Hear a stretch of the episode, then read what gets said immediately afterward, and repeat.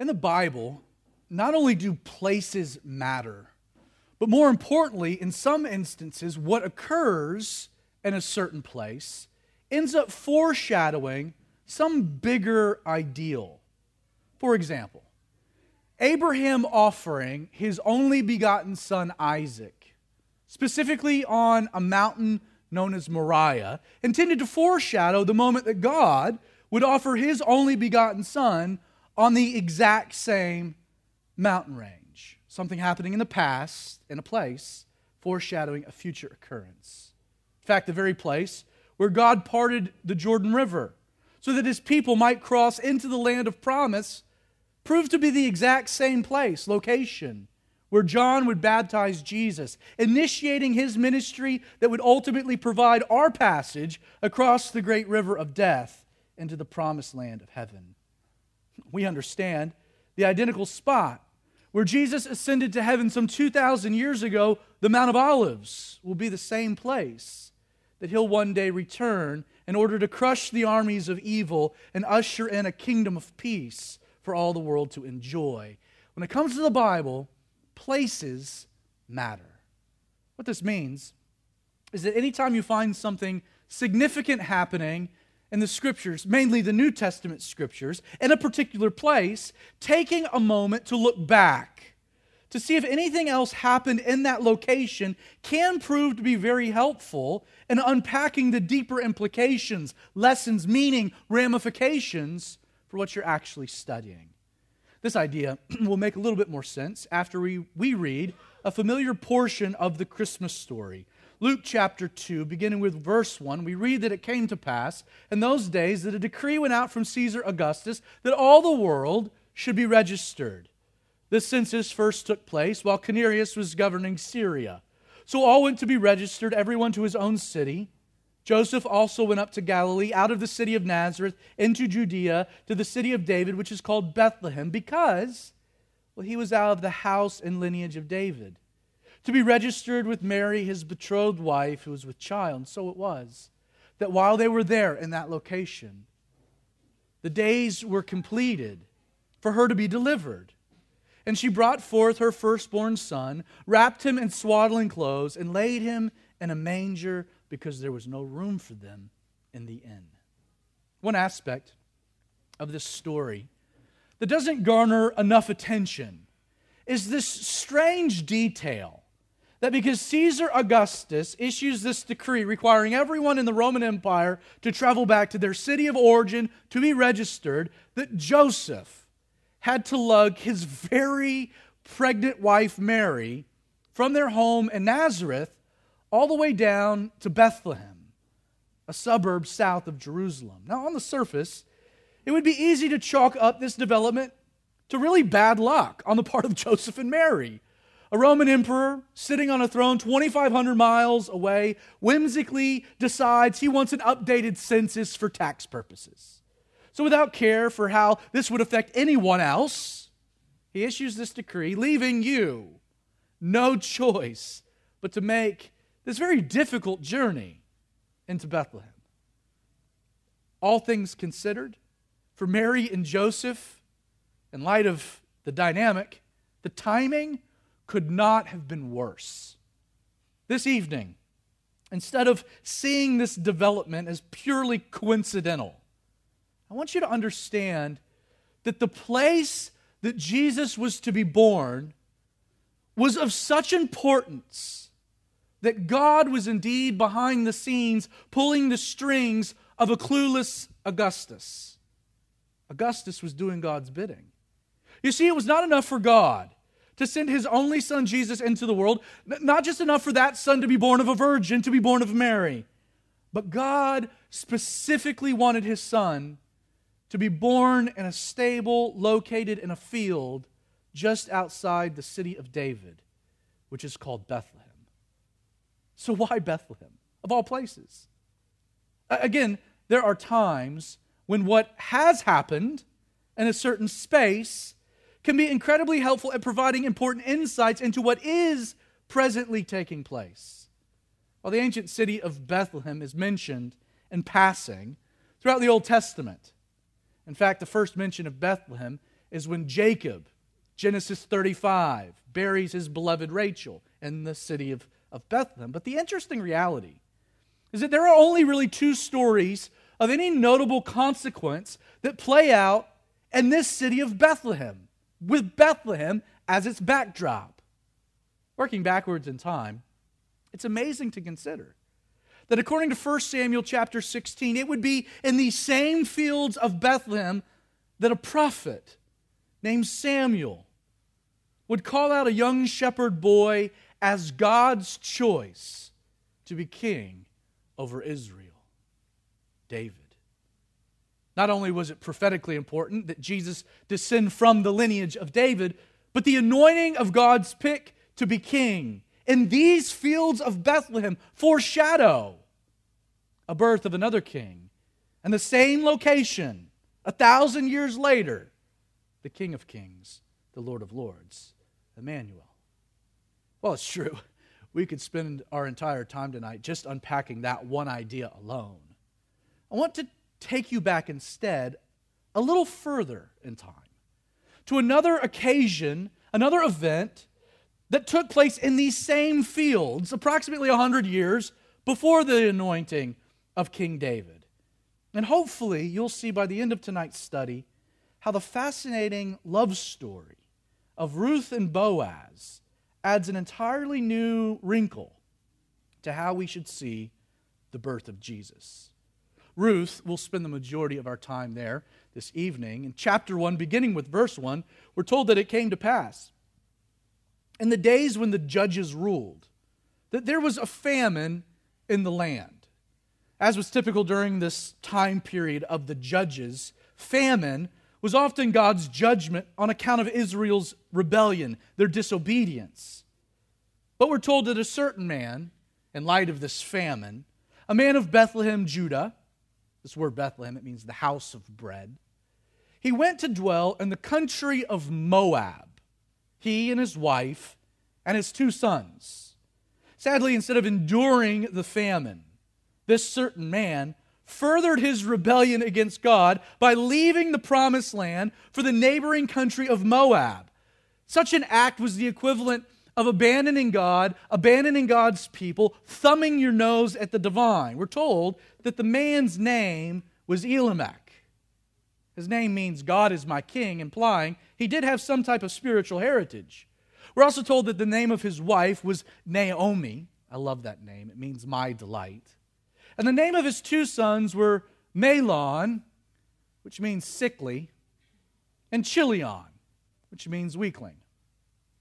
They were Ephraimites of Bethlehem, and they went to the country of Moab and remained there. Now, doesn't take long for this particular story to spiral from being bad, leaving the promised land for Moab was not a good thing, to becoming much worse. Verse 3 of chapter 1, we're told then Elimelech Naomi's husband died. This word died in the original language, it means he was executed. He didn't die of natural causes, he was slaughtered. And Naomi was left with her two sons. Imagine being left with sickly and weakling. No doubt two winners.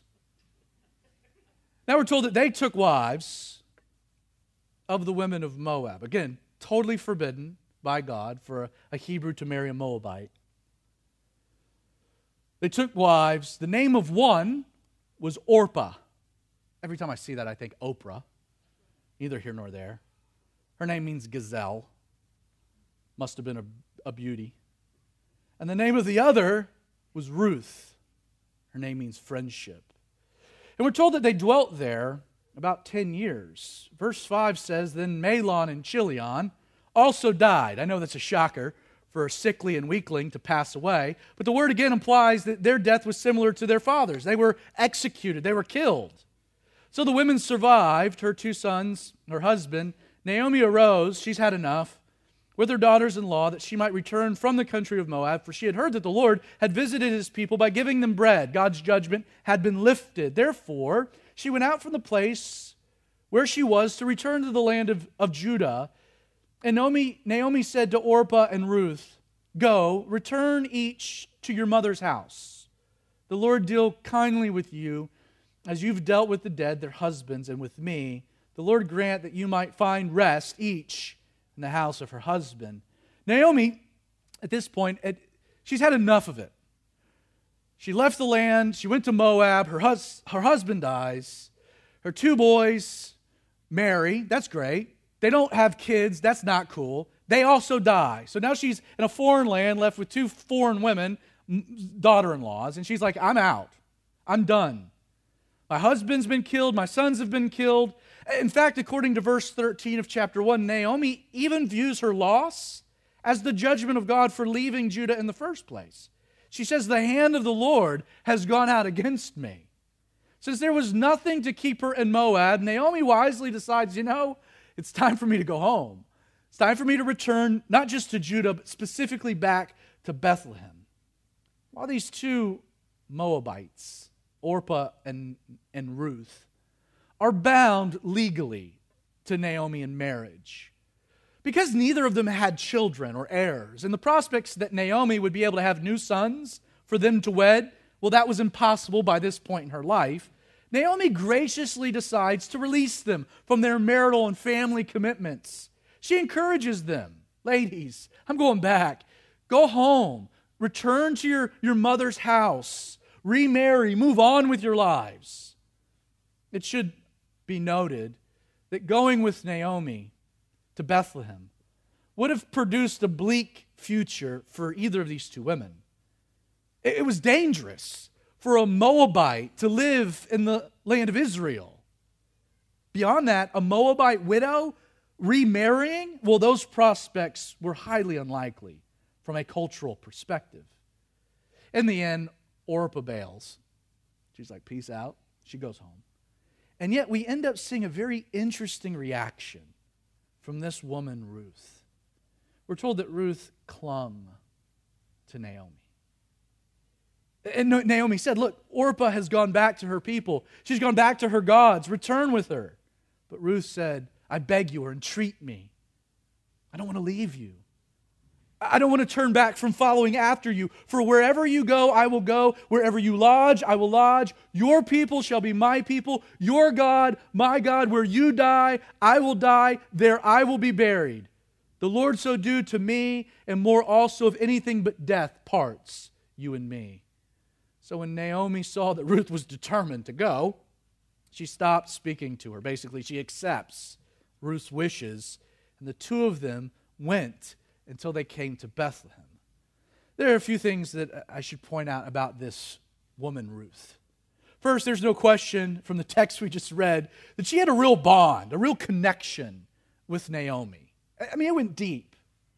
Secondly, it's also evident through Naomi's witness that Ruth had come at some point, somehow, some way, to a genuine faith in the true God of Israel. Not only does she want to go with Naomi because she loved her mother in law, but Ruth was making a decision here to reject Moab, to reject Moab's gods, to place her life into the hands of the true God of Israel. She says, again, Your people shall be my people, and your God, my God. It was personal.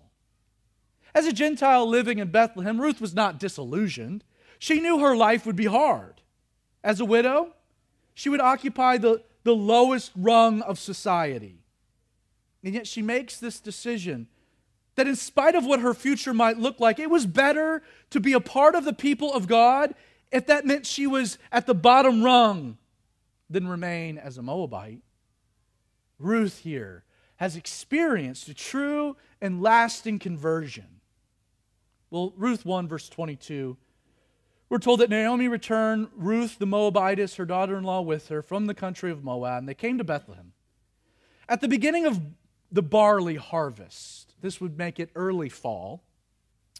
Chapter 2, verse 1 opens that in Bethlehem there was a relative of Naomi's husband, a man of great wealth of the family of Elimelech.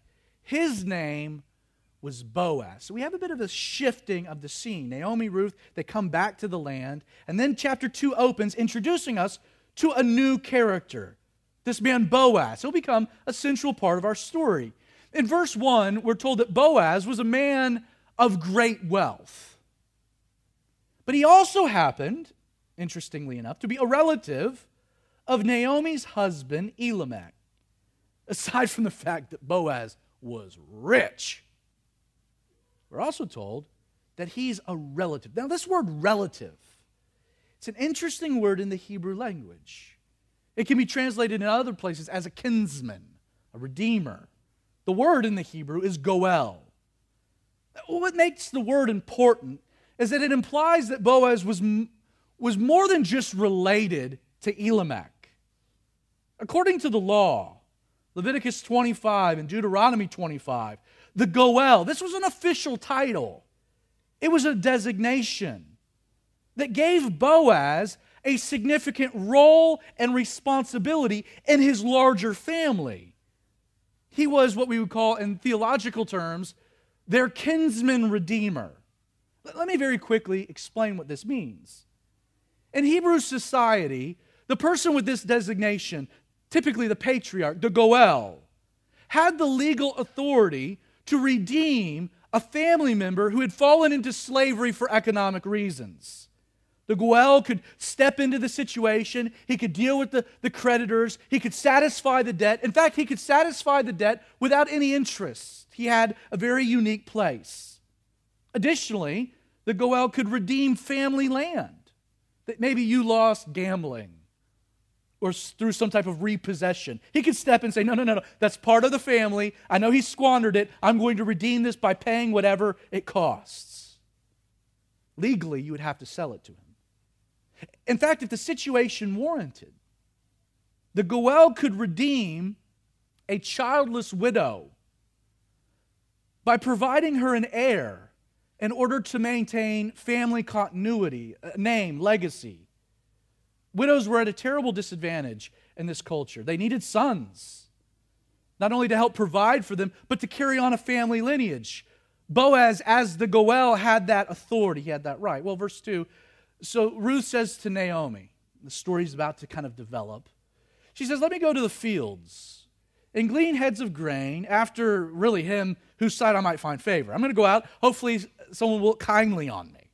So Naomi says, Go, my daughter. In ancient Israel, the welfare system allowed the poor to go into a field following after those reaping. And anything that had fallen off to the side was to be left and it could be collected. So you could go out each day, collect as much grain uh, as you could carry, enough to make bread to eat. This was the welfare system. So this is Ruth's intention. we need food. I'm going to go out. Hopefully, I'll find somebody. It'll be favorable. I can get us some provisions. So she left and went and gleaned in the field after the reapers. And Ruth happened happened to come to the part of the field belonging to Boaz, who was of the family of Elimelech. Now, scene shifts back to Boaz, verse 5. He arrives. He's inspecting his field. It's harvest time. Wants to see what's going on. We're told that Boaz said to his servant in charge of the reapers, Whose young woman is this? Let me translate that into more of a common vernacular. Bada bing, bada boom. Is she available? So the servant in charge says to Boaz, Well, this is the, the young Moabite woman that came back from Naomi from the country of Moab. So word had spread. And she said, She came, she says, Let me glean and gather after the reapers among the sheaves. And so she's come, she's continued working from morning to now. She did take a little rest time. So Boaz says to Ruth, you listen, my daughter. Do not glean in other fields, nor go from here, but stay close by my young women, those that were also gleaning. Let your eyes be on the fields that they reap, and go after them. I've commanded the young men not to touch you.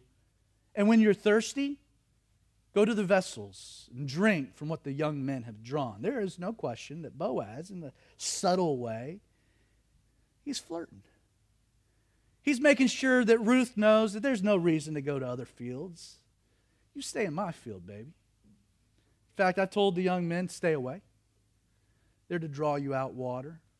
You just enjoy being here. Now, for most of the men in Israel, because Ruth was a Gentile, compounding that she was also now a widow, she would have been untouchable. Like, no matter how much of a babe she might have been, most Hebrew men would not have been interested. Two strikes. And yet, what's, what's fascinating about our story is that right from the jump, right from the beginning, the moment he lays eyes on her, Boaz, oh, totally different reaction, right? Boaz isn't like all the other men. I wonder why. In Matthew chapter 1, verse 5, we're given a very interesting detail. Probably a passage of scripture you skip right on through. It's a genealogy. Most people don't read the genealogies. But in the genealogy, we're told that Boaz possessed a very unique spiritual legacy. A legacy that would probably have given him a very soft spot for a young Gentile woman who had rejected her people to be part of the people of God and was now adopting, adapting to a new life in Israel. You see, Boaz's mother was none other than Rahab the harlot. If you recall the story of Jericho, two spies go in. They're going to get caught. Rahab hides them, protects them. She sees what's going on. She's got this interesting faith. She asks the two spies, I know that you're going to conquer. I know it's inevitable. Remember me. And they tell her to, to hang out this scarlet cord from her window, and she was spared. She becomes part of the, the children of Israel, and she has a son whose name is, is Boaz. Now, Boaz, verse 14, he says to Ruth at mealtime, Come here and eat of the bread. Dip your piece of bread in the vinegar sour wine. So she sat beside the reapers, and he passed parched grain to her. She ate, was satisfied, and kept some back. Basically, this is an, an ancient lunch date. That's what's kind of happening here. And you know it's a lunch date really for one reason. Ruth doesn't gorge herself, but notice she took home leftovers. So she doesn't eat everything on her plate, she keeps back some for later. Verse 15. So Ruth rose up to glean, so following the lunch, and Boaz commanded his young men, saying, Let her glean even among the sheaves, which was odd. Do not reproach her. Also, let some of the grain from the bundles fall off purposely for her. Leave it so she can have it. Don't rebuke her. So Ruth gleaned in the field until evening and beat out what she had gleaned. It was about an ephah of barley, quite a bit.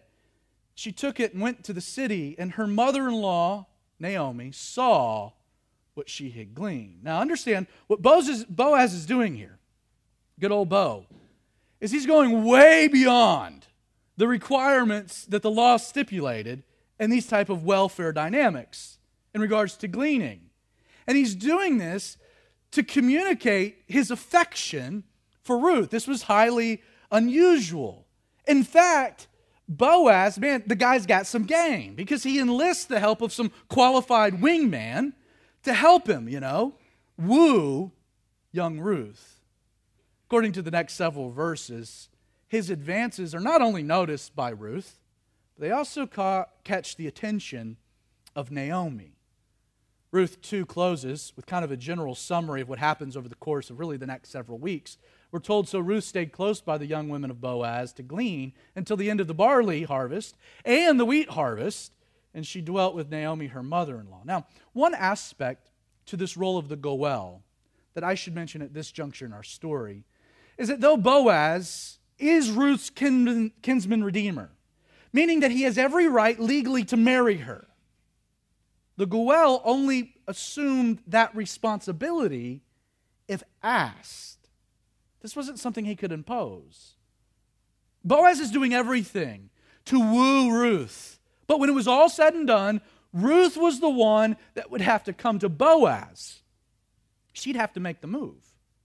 Again, chapter 2 closes with both the barley and the wheat harvest coming to an end, meaning that the natural interactions between Boaz and Ruth were about to become less and less frequent. As you turn from one chapter to the next, you have to consider will Ruth seal the deal? Come on, what are you doing?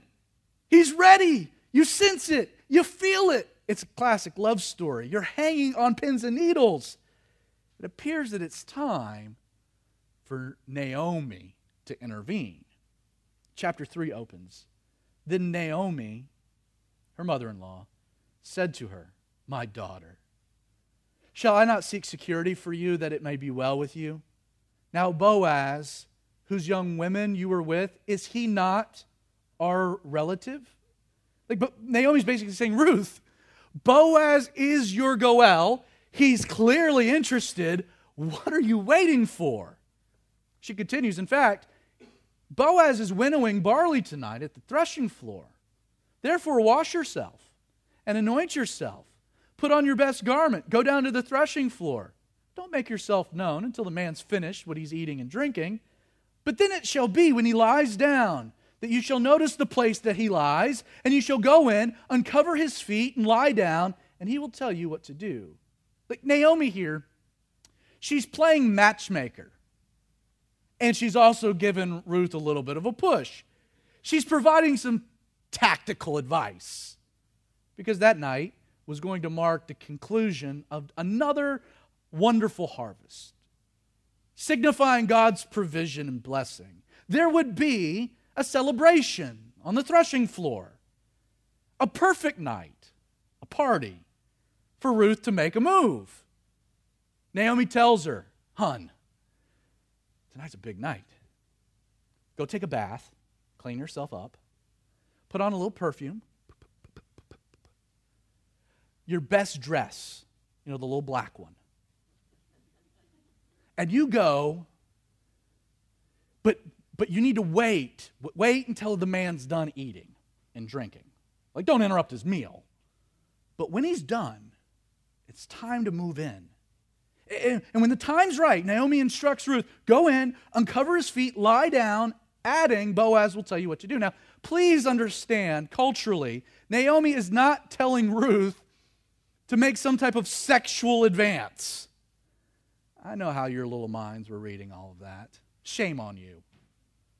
In fact, laying at someone's feet, it was a cultural sign of respect, of submissiveness. Like, what's Naomi actually saying to Ruth? She's saying, Go in, uncover his feet, sit there, surrender to him, formally call him to be your Redeemer. So it happened. I love this story. It happened at midnight that Boaz was startled. You would be too by a woman lying at his feet. He's sound asleep, good meal, good drink. He's out. Then his feet start getting cold. Man, my toe, my co- covers, what? And then there's a woman, so he's, he's startled, and he says, Who are you? And so she answered, I am Ruth, your maidservant. Take your maidservant under your wing, for you are a close relative. You're my Goel. Then Boaz said to Ruth, Blessed are you of the Lord, my daughter. Again, the, the King James doesn't really translate that well. Uh, Boaz is literally saying, Yes, about time. All right. That's, that's really in the Hebrew. Ruth here, she makes the move. To no one's surprise, Boaz is more than ready to accept though we don't have time uh, to dig into everything that follows. Very interesting stuff. You can study it on your own. But chapter 4, verse 13, kind of wraps up this love story, telling us that ultimately, in the end, Boaz takes Ruth, and she became his wife. And he goes into her, and the Lord gave her conception, which is interesting because back in Moab, she was barren. 10 years, no children. One night with Boaz, boom. And she bore a son we're told. As her Goel, as her kinsman redeemer, Boaz has taken her as his bride.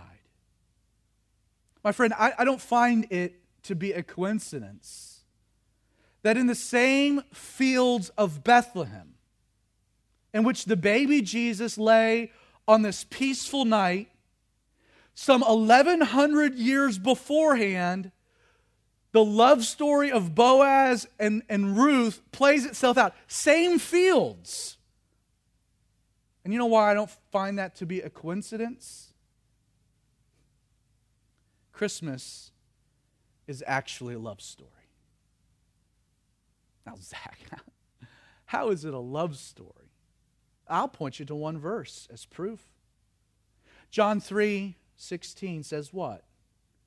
For God so loved the world that he what? He gave his only begotten Son. And, and really, that's what Christmas is about God giving a gift, his Son. But what was the motivation of it? Oh, it was his love. I mean, can you really think of any greater demonstration of love than God giving his only Son? To be, and don't miss this, what? Our Goel. That's who Jesus is. Jesus is you and my kinsman redeemer. Boaz, within our story, presents for us a really beautiful picture of Jesus. He's the picture of Christ and what Christ has done for us. Because Jesus came to earth as a man, wrapped in swaddling clothes, laid in a manger. He became part, God, becoming part of the human family. Because of this, he possesses the legal authority as our relative to be our Goel, to redeem us to himself. While, like Ruth, the world may have left us beggars, just like Boaz, Jesus, well, he looked upon us in love, was moved to act in compassion, wooing us to himself. Why? Because he desired to make us his bride. Indeed, upon that still night in Bethlehem, there lay a man of great wealth, our Goel, Jesus. It's incredible as it is to consider the picture of Jesus we find in Boaz. Just like those motley group of shepherds who sought out the holy child that silent night, Ruth. Ruth presents for us a picture of anyone willing to venture out into a field of Bethlehem seeking a redeemer. Consider again Ruth and how her journey to this field in Bethlehem began. oh, the story. Well, it would have been brief, right? If she had chosen the same destiny as Orpah. But no, she didn't. Ruth saw a light in Naomi. A light in Naomi she wanted for herself. So what does she do? She decided, she made a decision to reject her present life she counted the cost. She knew what it would, what it would demand. But she was determined that being a beggar in Israel was better than any life she would ever have in Moab.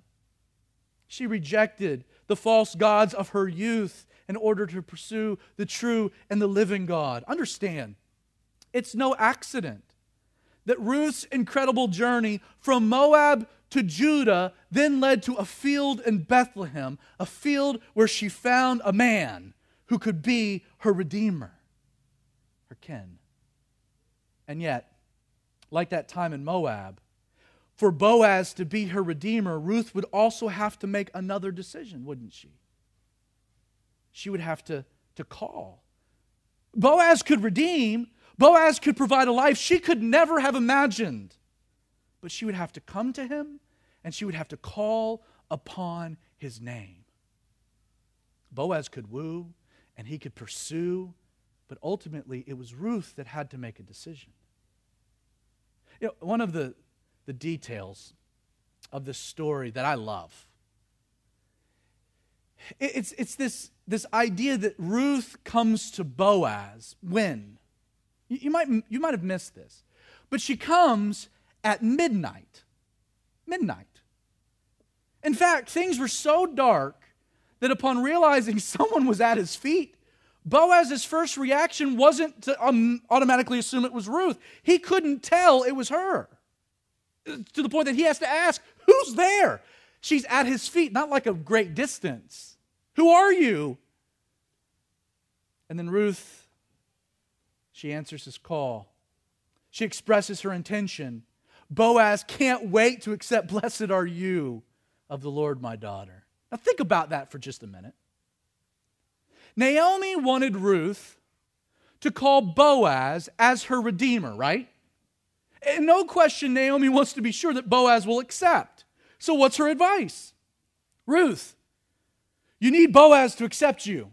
So, you need to clean up, put on your best perfume, wear your nicest dress. Ruth, you need to make sure that you impress him so he accepts you. The irony, though, is that none of those things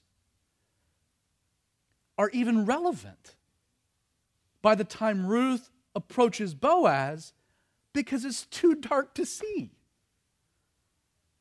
Consider at what point in our story did Boaz fall in love with Ruth? My friend, it was the very moment he saw her.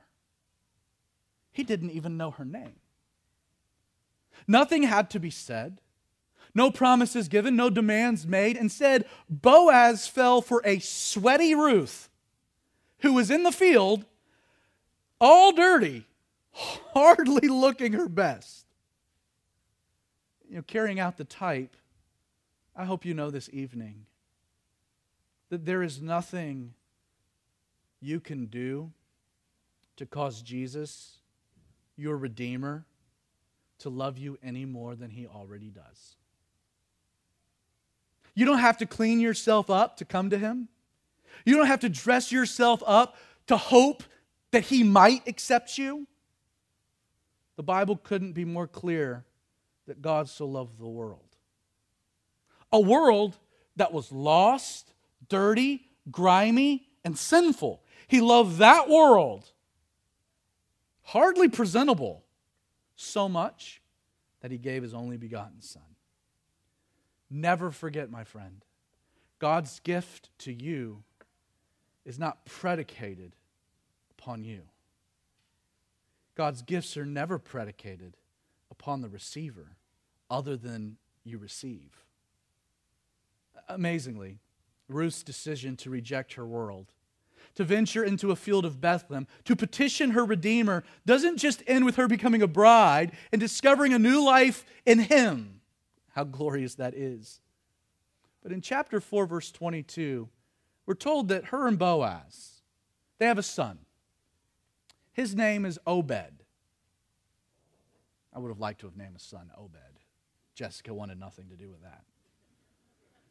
But Obed, we're told, had a son named Jesse. And Jesse has a son. So her grandson, Jesse, has another son and names him David. King David. Like, not only does this mean this Moabite widow would ultimately be the great grandmother of King David himself, but it means, according to Matthew 1, that Ruth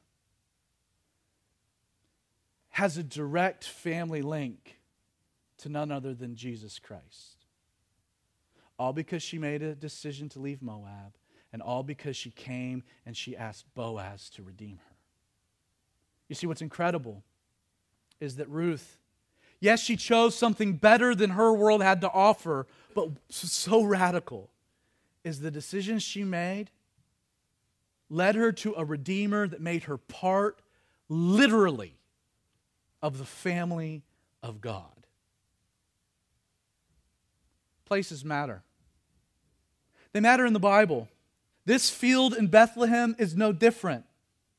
Not only does it tell us this baby wrapped in swaddling clothes, lying in a humble manger, would one day be the King of Kings and the Lord of Lords, but that location also tells us that Christmas, it's really a love story of how much God loves you. This evening, like Ruth, will you reject the world that you know in order to come and fall at the feet of Jesus? and call upon Him to be your Redeemer. the moment that Jesus saw you, even before the foundations of the world, His heart for you, God's heart for you, has always been nothing but love.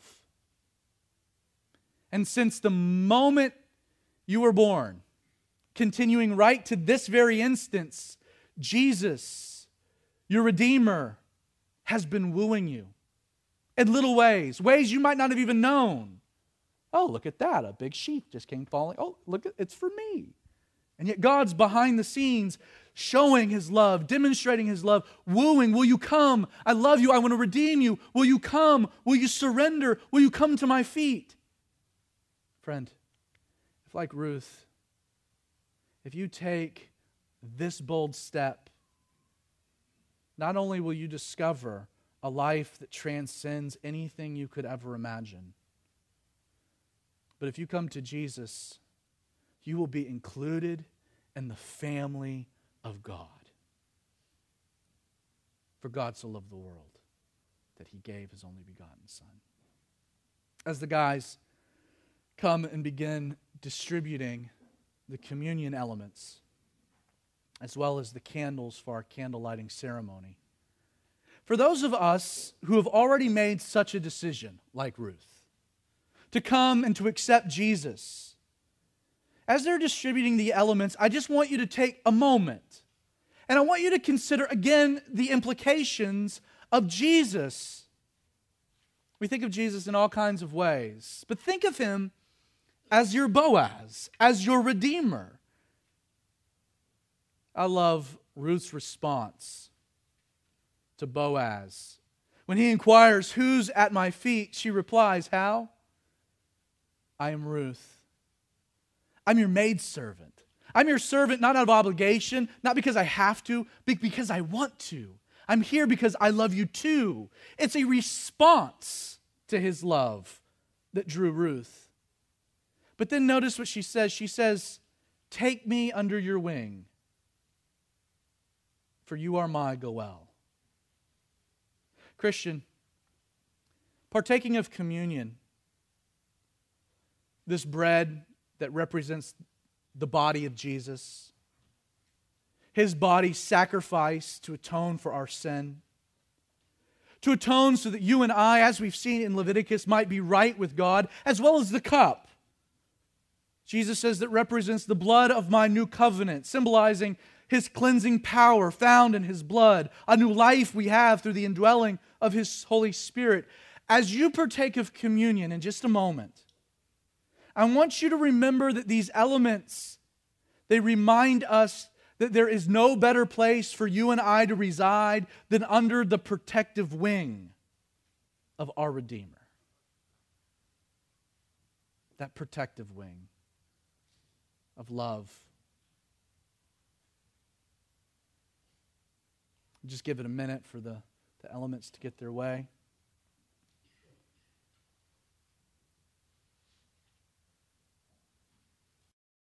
In the scriptures, we have throw out a big word. I read it in a book. Anthropomorphic attributes of God. Basically, what that means is that our human language limits the ability to describe something that transcends what we know and what we can even comprehend that there are things about God that are hard to articulate in a human vernacular, a limited one at best. And so we employ various phrases to try to describe something that's hard to describe. Again, Ruth is saying something here using an attribute that is descriptive. Boaz doesn't have wings. God doesn't have wings. Over and over and over, we'll read it in the Psalms that I might rest under the shadow of your wings. Protection, comfort. You know, I imagine as I think of Ruth, like what was it that kept her from coming? Like it's all the way to the end of the barley and the wheat harvest. It wasn't as though that that first moment it was clear who Boaz was and what he intended like you think, well, why not just right then, Ruth? What were you waiting for? She waits to the end of the bar and then the end of the wheat harvest. And then it takes Naomi. Kind of like, what are you doing? You know who he is, you know what he can do, you know the life he can provide. Why are you waiting?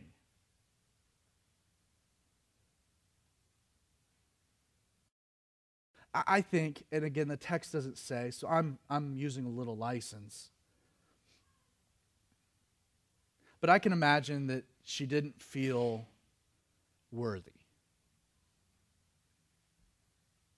She didn't feel worthy. And, and the reason I, I speculate that is that so often, you know, the thing that keeps me from the cross is that I don't feel worthy. I know what it represents, I know what he did, but I also know me. And I know how rotten I am, and I know how frail I am, and I know how far I fall. It's the goodness of God. And yet, Ruth reaches a point where she's like, it doesn't matter if I'm worthy when you're loved.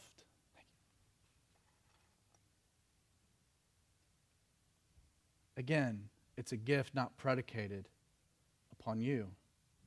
It's based in His goodness, it's based in His love. We make the statement that there is nothing you can do to cause Jesus to love you any more than He does.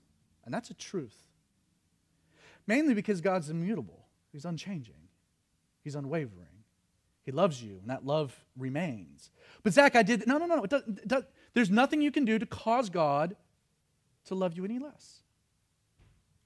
He loves you. And it's that love that keeps us coming back, and it keeps us coming back. He doesn't judge us, He doesn't hold a condemnation over us, He's not guilting us into it. He just loves us. There's nothing you can do to cause God to love you anymore. There's no work, there's no sacrifice. All those things are a response to his love. They're not to earn his love. But on the flip side to it, there's nothing that, can, that you can do to cause him to love you less, to lose his love.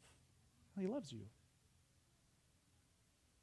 And so these elements, we're told on that night, as they were eating, Jesus took the bread, he blessed it, he broke it, he gave it to his disciples, and he said to them, Take, eat, this is my body, broken for you. This symbolizes how much I love you. Do this in remembrance of me, and so we do as well.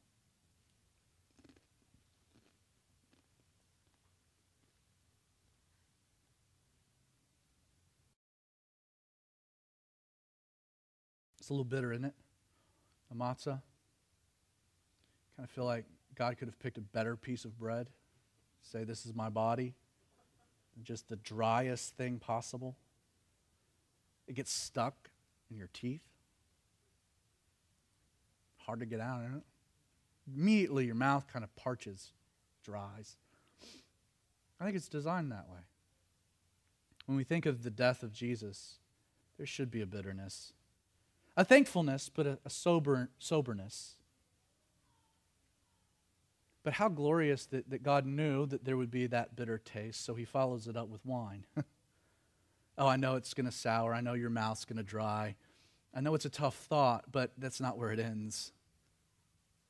You see, there's a new covenant. Jesus died, but he rose.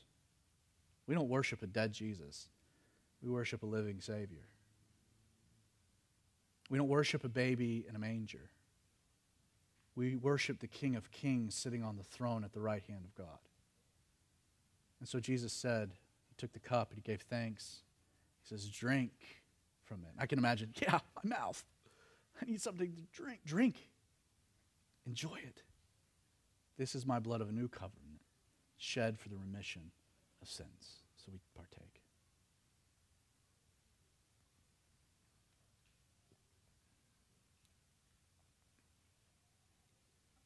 As we close with a candle lighting ceremony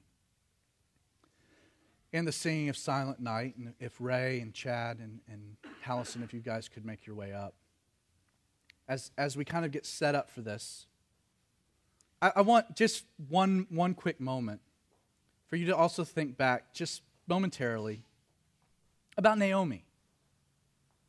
Naomi. There's no doubt Naomi was far from perfect, right? She married an idiot and then followed him to a foreign land that she shouldn't have gone. And then she had two sons, sickly and weakling. Like down, down, like it just bad decision, bad decision, bad decision. dead husband, two dead sons. Okay, I'm going back to the land. Like, like Naomi was far from perfect, right? She left Bethlehem. And yet, the thing that I find so interesting about Naomi, in spite of her faults, there was still something about her that so inspired Ruth that she forsaked everything else to go with her. That Naomi still possessed a light that Ruth wanted for herself. I want your people to be my people. I want your God to be my God. You're far from perfect. I don't know if you knew that. Ask your spouse, they'll let you know. You're far from perfect. And yet, Jesus doesn't ask us to be perfect, He asks us to just be a light. And you don't have to work hard to shine, you just let it. The question is not are you good at shining or bad?